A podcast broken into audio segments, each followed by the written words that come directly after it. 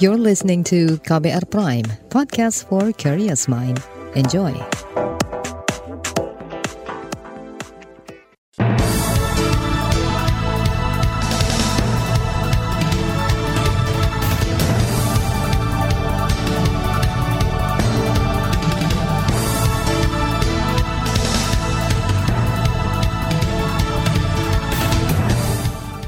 Selamat pagi saudara, senang sekali bisa menjumpai Anda kembali melalui program Buletin Pagi edisi Selasa 27 Desember 2022. Saya Malika.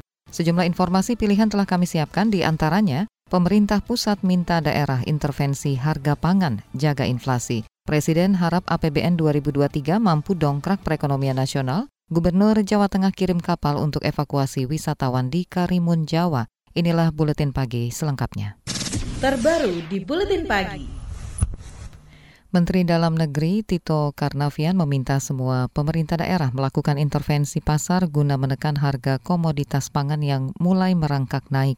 Dalam rapat koordinasi pengendalian inflasi daerah kemarin, Tito mengatakan intervensi perlu dilakukan untuk mencegah inflasi barang terutama pangan. Nah ini bisa mendorong terjadinya inflasi kalau seandainya tidak kita kendalikan. Oleh karena itu di minggu terakhir bulan Desember ini, ini kita justru harus all out untuk melakukan langkah-langkah intervensi termasuk operasi pasar untuk meyakinkan bahwa barang komoditas terutama pangan tersedia dan angkutan bisa terkendali, harganya juga bisa terkendali karena angka angkutan yang meningkat pasti akan mendorong efek domino, harga-harga lain akan naik. Keterjangkauan harganya harus dijamin juga dengan instrumen-instrumen keuangan yang ada. Mendagri Tito Karnavian juga mencatat selama Desember terdapat 379 daerah mengalami peningkatan inflasi. Inflasi tertinggi tercatat di Provinsi Sulawesi Tenggara sebesar 6 persen dan kota Parepare di kisaran 7 persen. Selain menggelar pasar murah, intervensi dari berbagai aspek juga harus dilakukan seperti memasifkan bantuan sosial serta subsidi BBM dan subsidi transportasi. Senada Badan Pangan Nasional Bapanas mendorong pemerintah daerah bergerak lebih cepat menstabilisasi empat komoditas pangan yang harganya terus melonjak. Kepala Bapanas Arif Prasetyo Adi mengatakan, salah satu komoditas pangan yang kenaikan harganya cukup tinggi adalah beras. Padahal pemerintah sudah menggelontorkan hampir 1,2 juta ton program ketersediaan pasokan dan stabilisasi harga KPSA. Pada kenyataan terjadi kenaikan-kenaikan oleh karena itu harapan kami Bapak Ibu eh, bisa berkoordinasi dengan Bulog di daerah untuk memastikan eh, penyebaran atau pendistribusian KPSA, yang dilakukan oleh Bulog. Karena KPSA, KPSA ini mestinya juga bisa sebagai langkah-langkah untuk mengendalikan harga beras. Ini yang mesti uh, mohon Bapak Ibu bisa berkoordinasi dengan teman-teman Bulog di daerah. Kepala Bapanas Arief Prasetyo Adi mengatakan selain beras, komoditas pangan yang harganya terus naik adalah telur ayam ras, mencapai Rp29.000. Kenaikan dipicu oleh permintaan pasar yang tinggi sejak menjelang Natal dan Tahun Baru. Selain itu, kenaikan harga juga terjadi pada daging ayam ras dan cabai rawit. Kenaikan harga cabai rawit dipengaruhi oleh produksi dan distribusi yang tidak merata. Intervensi pasar diharapkan mampu menurunkan harga komoditas yang mulai tidak terkendali. Ini disampaikan Ketua Umum IKAPI Abdullah Mansuri yang menyebut komoditas pangan seperti bawang merah, aneka cabai, daging ayam, dan telur ayam ras mengalami kenaikan harga paling tinggi di pasaran. Beberapa komoditas ini harus diantisipasi nanti menjelang tahun baru. Karena perkiraan kami ini akan lebih tinggi dibanding Natal kali ini permintaannya daya beli masyarakat akan mulai meningkat nanti menjelang uh, tahun baru. Dan ini juga akan berpengaruh pada harga. Ketua Umum IKP Abdullah Mansuri mengatakan pihaknya mencatat ada kenaikan permintaan komoditas pangan di pasar sebesar 11 persen dari hari libur biasa. Sementara dibandingkan hari biasa terjadi kenaikan permintaan sebesar 37 persen. Kenaikan permintaan harus diantisipasi dengan kelancaran pasokan dan komitmen pengendalian harga oleh pemerintah.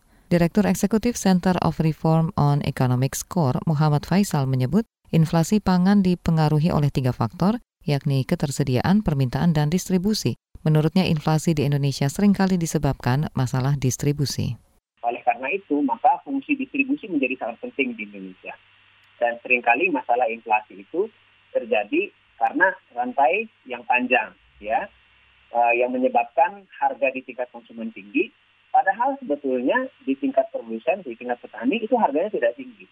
Gitu. Nah jadi sering kali itu yang terjadi.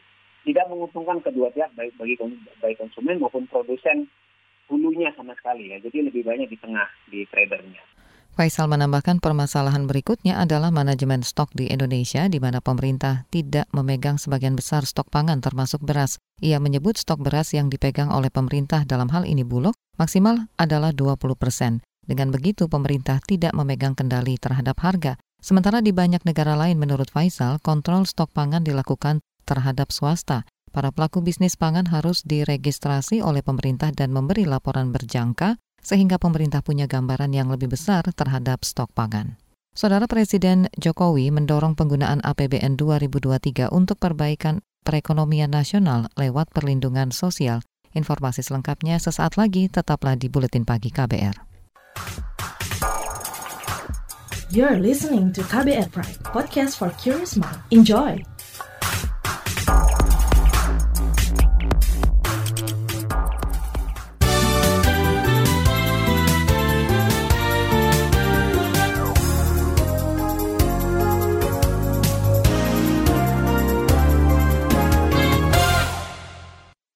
Saudara Presiden Joko Widodo ingin APBN 2023 bisa mendorong pemulihan ekonomi di tengah gejolak ekonomi global. Menurut Jokowi, APBN akan menjadi instrumen perlindungan sosial terhadap masyarakat rentan. Ini disampaikan Jokowi saat penyerahan DIPA tahun anggaran 2023 di Istana Negara Jakarta kemarin. Untuk itu, APBN 2023 difokuskan pada enam kebijakan. Yang pertama, penguatan kualitas SDM. Yang kedua, akselerasi reformasi sistem perlindungan sosial. Ini untuk memperbaiki data terpadu kesejahteraan sosial, antara lain melalui registrasi sosial ekonomi. Yang ketiga, melanjutkan pembangunan infrastruktur prioritas, khususnya infrastruktur pendukung transformasi ekonomi. Presiden Jokowi menambahkan APBN 2023 juga akan digunakan untuk menumbuhkan sentra-sentra ekonomi baru, termasuk di dalamnya untuk pembangunan Ibu Kota Nusantara IKN. Selain itu, Jokowi juga akan menjadikan APBN 2023 sebagai instrumen untuk revitalisasi industri, salah satunya hilirisasi. APBN juga akan difokuskan untuk pemantapan reformasi birokrasi dan penyederhanaan regulasi. Kita ke informasi lain, Kementerian Kesehatan meminta masyarakat terus menjalankan protokol kesehatan dan melengkapi vaksinasi COVID-19 meskipun ada rencana menghapus pemberlakuan pembatasan kegiatan masyarakat PPKM. Juru bicara Kemenkes Siti Nadia Tarmizi mengatakan, saat ini hampir seluruh daerah di Indonesia sudah siap melakukan pencabutan PPKM sebab beberapa syarat sudah terpenuhi jumlah kasus konfirmasi positif itu harus kurang dari 20 per 100 ribu. Kemudian jumlah kematian itu kurang dari 1 per 100 ribu. Kemudian jumlah orang yang dirawat di rumah sakit itu kurang dari 5 per 100 ribu. Ditambah dengan cakupan vaksinasi lengkap itu 70 persen. Kalau kita lihat angka itu tadi sudah tercapai sejak kita hmm. hampir lebih dari enam bulan ya. Ya sebenarnya hampir semua daerah siap untuk bisa kita lakukan ya untuk pencabutan daripada PPKM ini. Meski pemerintah berencana melakukan pencabutan PPKM, praktek mitigasi sebagai pengendalian pandemi terus dilakukan. Pemerintah akan terus mengejar cakupan vaksinasi booster pertama yang saat ini capainya masih sangat rendah, yakni sekitar 30 persen. Kemenkes juga akan melaksanakan sero survei COVID-19 untuk mengukur kembali imunitas atau kekebalan kelompok di masyarakat. Badan Pengawas Obat dan Makanan BPOM menemukan hampir 770 sarana edar yang menjual produk tidak layak. Sarana edar itu terdiri dari retail dan gudang distributor, termasuk gudang produk penjualan daring serta gudang importir. Ini disampaikan Kepala Bepom Penny Kusumastuti Lukito saat merilis temuan terkait intensifikasi pengawasan pangan periode Natal dan Tahun Baru. Produk-produk yang menjadi perhatian adalah produk-produk e, makanan ringan, baik itu dalam negeri maupun juga import. Mie instan juga saya kira ini harus menjadi perhatian kita. Banyak sekali mie instan juga yang import, legal dan ilegal yang masuk ke Indonesia. Kemudian berbagai bahan tambahan pangan yang digunakan untuk membuat produk-produk pangan olahan sehingga resiko yang tinggi untuk masuknya produk-produk yang ilegal ya sehingga Badan POM yang ada di wilayah-wilayah perbatasan juga semakin intensif untuk mengawasi. Hasil pengawasan per 21 Desember, Kepala BPOM Penny Kusumastuti Lukito menjelaskan produk yang melanggar aturan terbanyak ditemukan di sarana retail, di susul gudang distributor dan gudang importir. BPOM kata Penny akan melakukan pembinaan peringatan dan sanksi kepada pelaku usaha di sarana peredaran yang terbukti melanggar ketentuan. Beralih ke informasi hukum, Komisi Yudisial melanjutkan pemeriksaan etik sembilan hakim justisial di Mahkamah Agung yang telah ditetapkan sebagai tersangka oleh Komisi Pemberantasan Korupsi KPK. Wakil Ketua Komisi Yudisial M. Taufik HZ menyatakan lembaganya akan melakukan pemeriksaan mendalam terhadap Hakim MA yang terjerat kasus suap bahwa Komisi Yudisial sudah melakukan pemeriksaan-pemeriksaan terhadap sebanyak lebih kurang 8 orang ya. 9 orang dengan hari ini yang berkaitan dengan kasus SD. 8 orang sebelumnya terdiri dari pemberi suap dan juga uh, pengacaranya, kemudian juga pegawai Mahkamah Agung dan hari ini kami merisa salah satu hakim yang menerima suap tersebut. Wakil Ketua Komisi Yudisial M. Taufik menambahkan KY juga akan melakukan pemeriksaan etik terhadap Hakim Agung Sudrajat Dimyati. KY, kata Taufik, harus melihat kasus suap pengurusan perkaya di MA ini, perkara di MA ini secara menyeluruh untuk menentukan apakah tindakan hakim melanggar kode etik atau tidak. Dewan Perwakilan Rakyat DPR mendorong penguatan mitigasi bencana alam dari hulu ke hilir tahun 2023 Anggota DPR Bidang Sosial Hidayat Nur Wahid menilai upaya preventif dalam penanganan bencana tahun ini masih belum maksimal. Akibatnya pemerintah pusat maupun daerah dinilai kerap gagap dalam menanggapi bencana. Tetapi yang berbentuk preventif ini kami melihat uh, belum terjadi perbaikan yang signifikan. Padahal harusnya dengan berulangnya bencana alam yang Eh, sejenis ya, apakah itu gunung meletus, erupsi gunung merapi, relatif terulang ya. Harusnya secara preventif itu sudah bisa dilakukan ya penyiapan tentang daerah pengungsian, mekanisme pengungsian, kemudian juga peralatan-peralatan bantuan sosial tidak ada pengungsian. Ini terasa masih seperti seolah-olah ada kegagapan. Itu tadi anggota DPR bidang sosial Hidayat Nur Wahid. Sementara itu pimpinan Komisi Sosial DPR Diah Pitaloka mendorong penguatan pencegahan kebencanaan dan peningkatan kesadaran komunal terkait potensi bencana khususnya di wilayah rawan serta membenahi sistem bantuan sosial untuk korban. Kita ke informasi mancanegara. Provinsi Zhejiang, Cina, tengah berjuang melawan sekitar 1 juta infeksi COVID-19 setiap hari.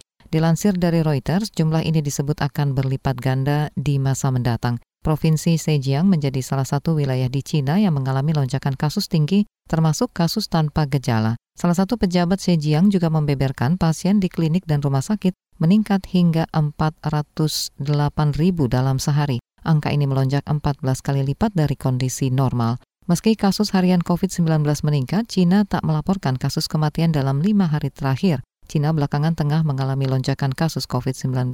Menurut catatan rapat yang bocor ke media, selama Desember sebanyak 250 juta penduduk diduga terinfeksi virus corona.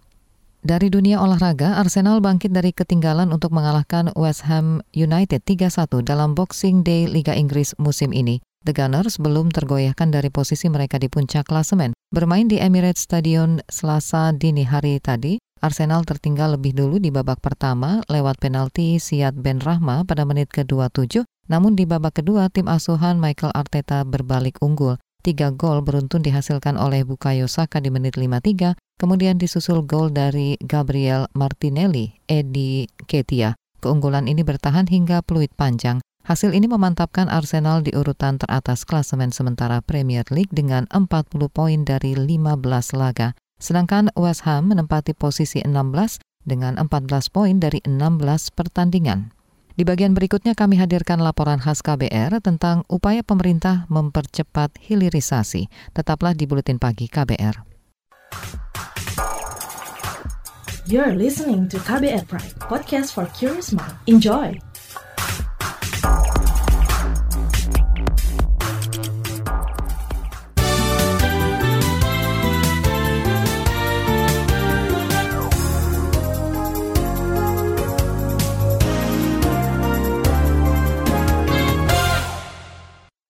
Saudara, meski pemerintah Indonesia kalah dalam gugatan di Organisasi Perdagangan Dunia WTO karena melarang ekspor nikel, pemerintah terus berupaya memperluas larangan ekspor bahan mentah. Hal tersebut demi mempercepat upaya hilirisasi yang disebut bakal memberi nilai tambah yang berkali lipat dan menguntungkan buat perekonomian Indonesia. Lantas bagaimana upaya tersebut dilakukan? Berikut laporan yang disusun jurnalis KBR Astri Septiani. Presiden Joko Widodo terus mendorong para menteri untuk terus melakukan hilirisasi terhadap bahan-bahan tambang untuk mendapatkan nilai tambah yang berkali-kali lipat. Jokowi meminta agar penghentian ekspor dalam bentuk bahan mentah tidak hanya berhenti pada komoditas nikel saja. Nggak bisa lagi kita mengekspor dalam bentuk bahan mentah, mengekspor dalam bentuk raw material. Udah, begitu kita dapatkan investasinya, ada yang bangun, bekerja sama dengan luar dengan dalam, atau pusat dengan daerah, Jakarta dengan daerah, nilai tambah itu akan kita peroleh. Jokowi mencontohkan beberapa tahun lalu Indonesia masih mengekspor nikel dalam bentuk bahan mentah yang nilainya hanya mencapai 1,1 miliar dolar Amerika Serikat. Setelah pemerintah memiliki smelter dan menghentikan ekspor dalam bentuk bahan mentah pada tahun 2021, ekspor nikel melompat 18 kali lipat menjadi 20,8 miliar dolar Amerika Serikat atau 300 triliun rupiah lebih. Akibat kebijakan tersebut, Indonesia digugat Uni Eropa di Organisasi Perdagangan Dunia WTO. Meskipun Indonesia kalah dalam kasus tersebut, Jokowi berkeras melakukan hilirisasi untuk bahan-bahan tambang lainnya. Jokowi bahkan berencana memberlakukan larangan ekspor biji bauksit serta mendorong industri pengolahan dan pemurnian bauksit di dalam negeri mulai Juni tahun depan. Dan mulai Juni 2023, pemerintah akan memberlakukan pelarangan ekspor biji boksit dan mendorong industri pengolahan dan pemurnian boksit di dalam negeri. Saya ulangi, mulai Juni 2023 pemerintah akan memberlakukan pelarangan ekspor biji boksit dan mendorong industri pengolahan dan pemurnian boksit di dalam negeri. Jokowi memperkirakan melalui industrialisasi bauksit di dalam negeri, pendapatan negara juga akan meningkat dari 21 triliun rupiah menjadi sekitar 62 triliun rupiah. Kebijakan tersebut diambil pemerintah dalam merealisasikan komitmen mewujudkan kedaulatan sumber daya alam dan meningkatkan nilai tambah di dalam negeri, terutama dalam rangka pembukaan lapangan kerja sebanyak-banyaknya dan peningkatan devisa serta pertumbuhan ekonomi yang lebih merata. Sementara itu, Gubernur Bank Indonesia Peri Warjio optimis pertumbuhan ekonomi nasional akan bergerak positif mencapai 5,3 persen pada tahun depan. Meskipun situasi dunia saat ini masih bergejolak dengan adanya resiko resesi. Hilirisasi dinilai jadi salah satu pendorong pertumbuhan ekonomi Indonesia. Pertumbuhan akan cukup baik, 4,5 sampai 5,3 persen pada 2023 dan meningkat 4,7 sampai 5,5 persen pada 2024. 2024. Selain ekspor, konsumsi dan investasi meningkat, hilirisasi, infrastruktur, penanaman modal asing, pariwisata, dan lainnya.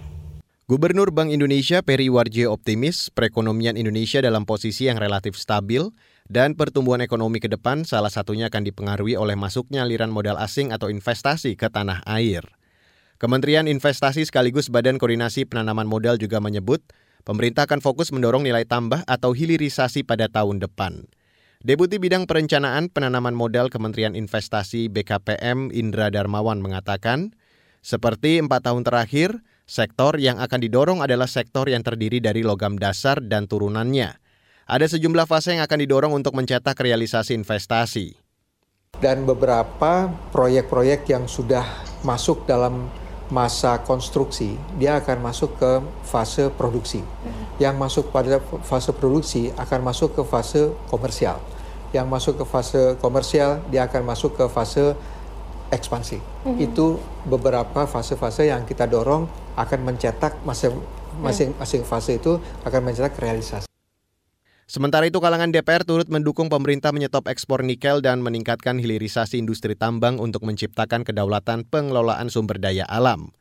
Anggota Komisi Energi di DPR, Muhtarudin meminta pemerintah mempercepat hilirisasi tersebut sebagai bentuk komitmen pemerintah.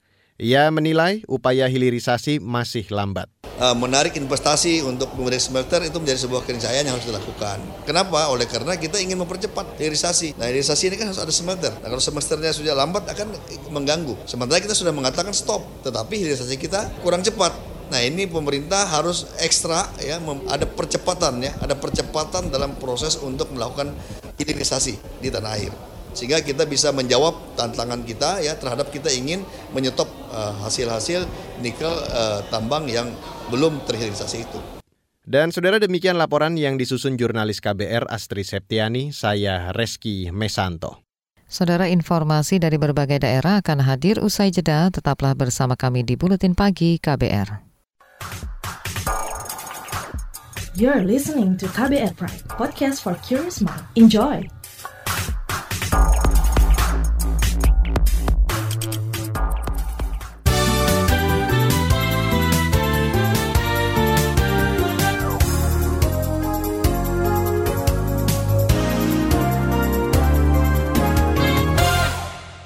Saudara pemerintah Provinsi Jawa Tengah meminta PT Pelni mengirimkan kapalnya yang tengah berlayar dari Kalimantan ke Semarang untuk singgah ke Kepulauan Karimun Jawa untuk mengevakuasi ratusan wisatawan yang terjebak di sana. Ini disampaikan Gubernur Jawa Tengah Ganjar Pranowo merespon terjebaknya ratusan wisatawan di Kepulauan Karimun Jawa karena gelombang tinggi yang melanda perairan itu sejak akhir pekan lalu.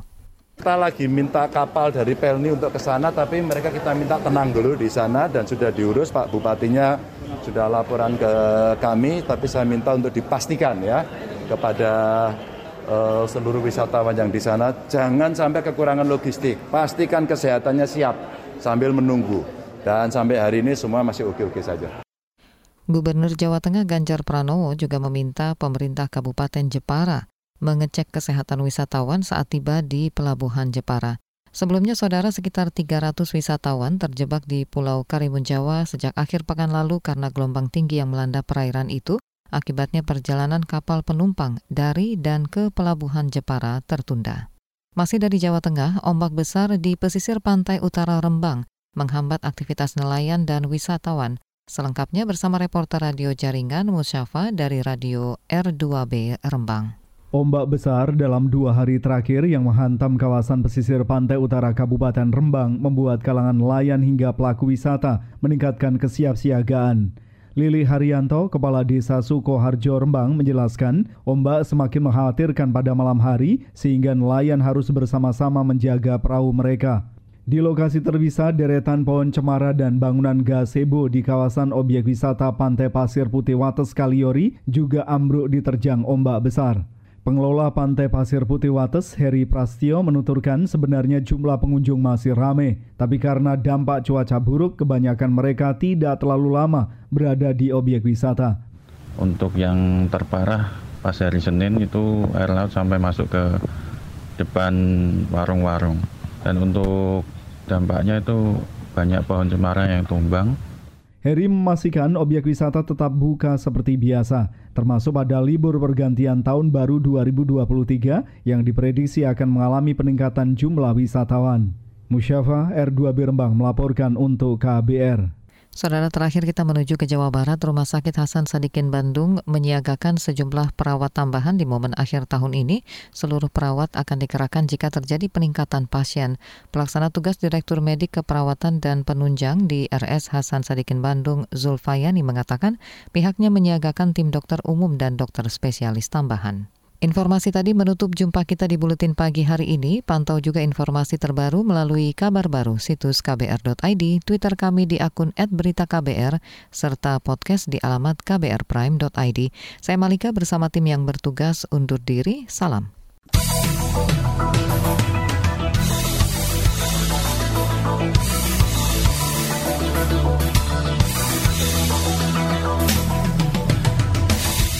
KBR Prime, cara asik mendengar berita. KBR Prime, podcast for curious mind.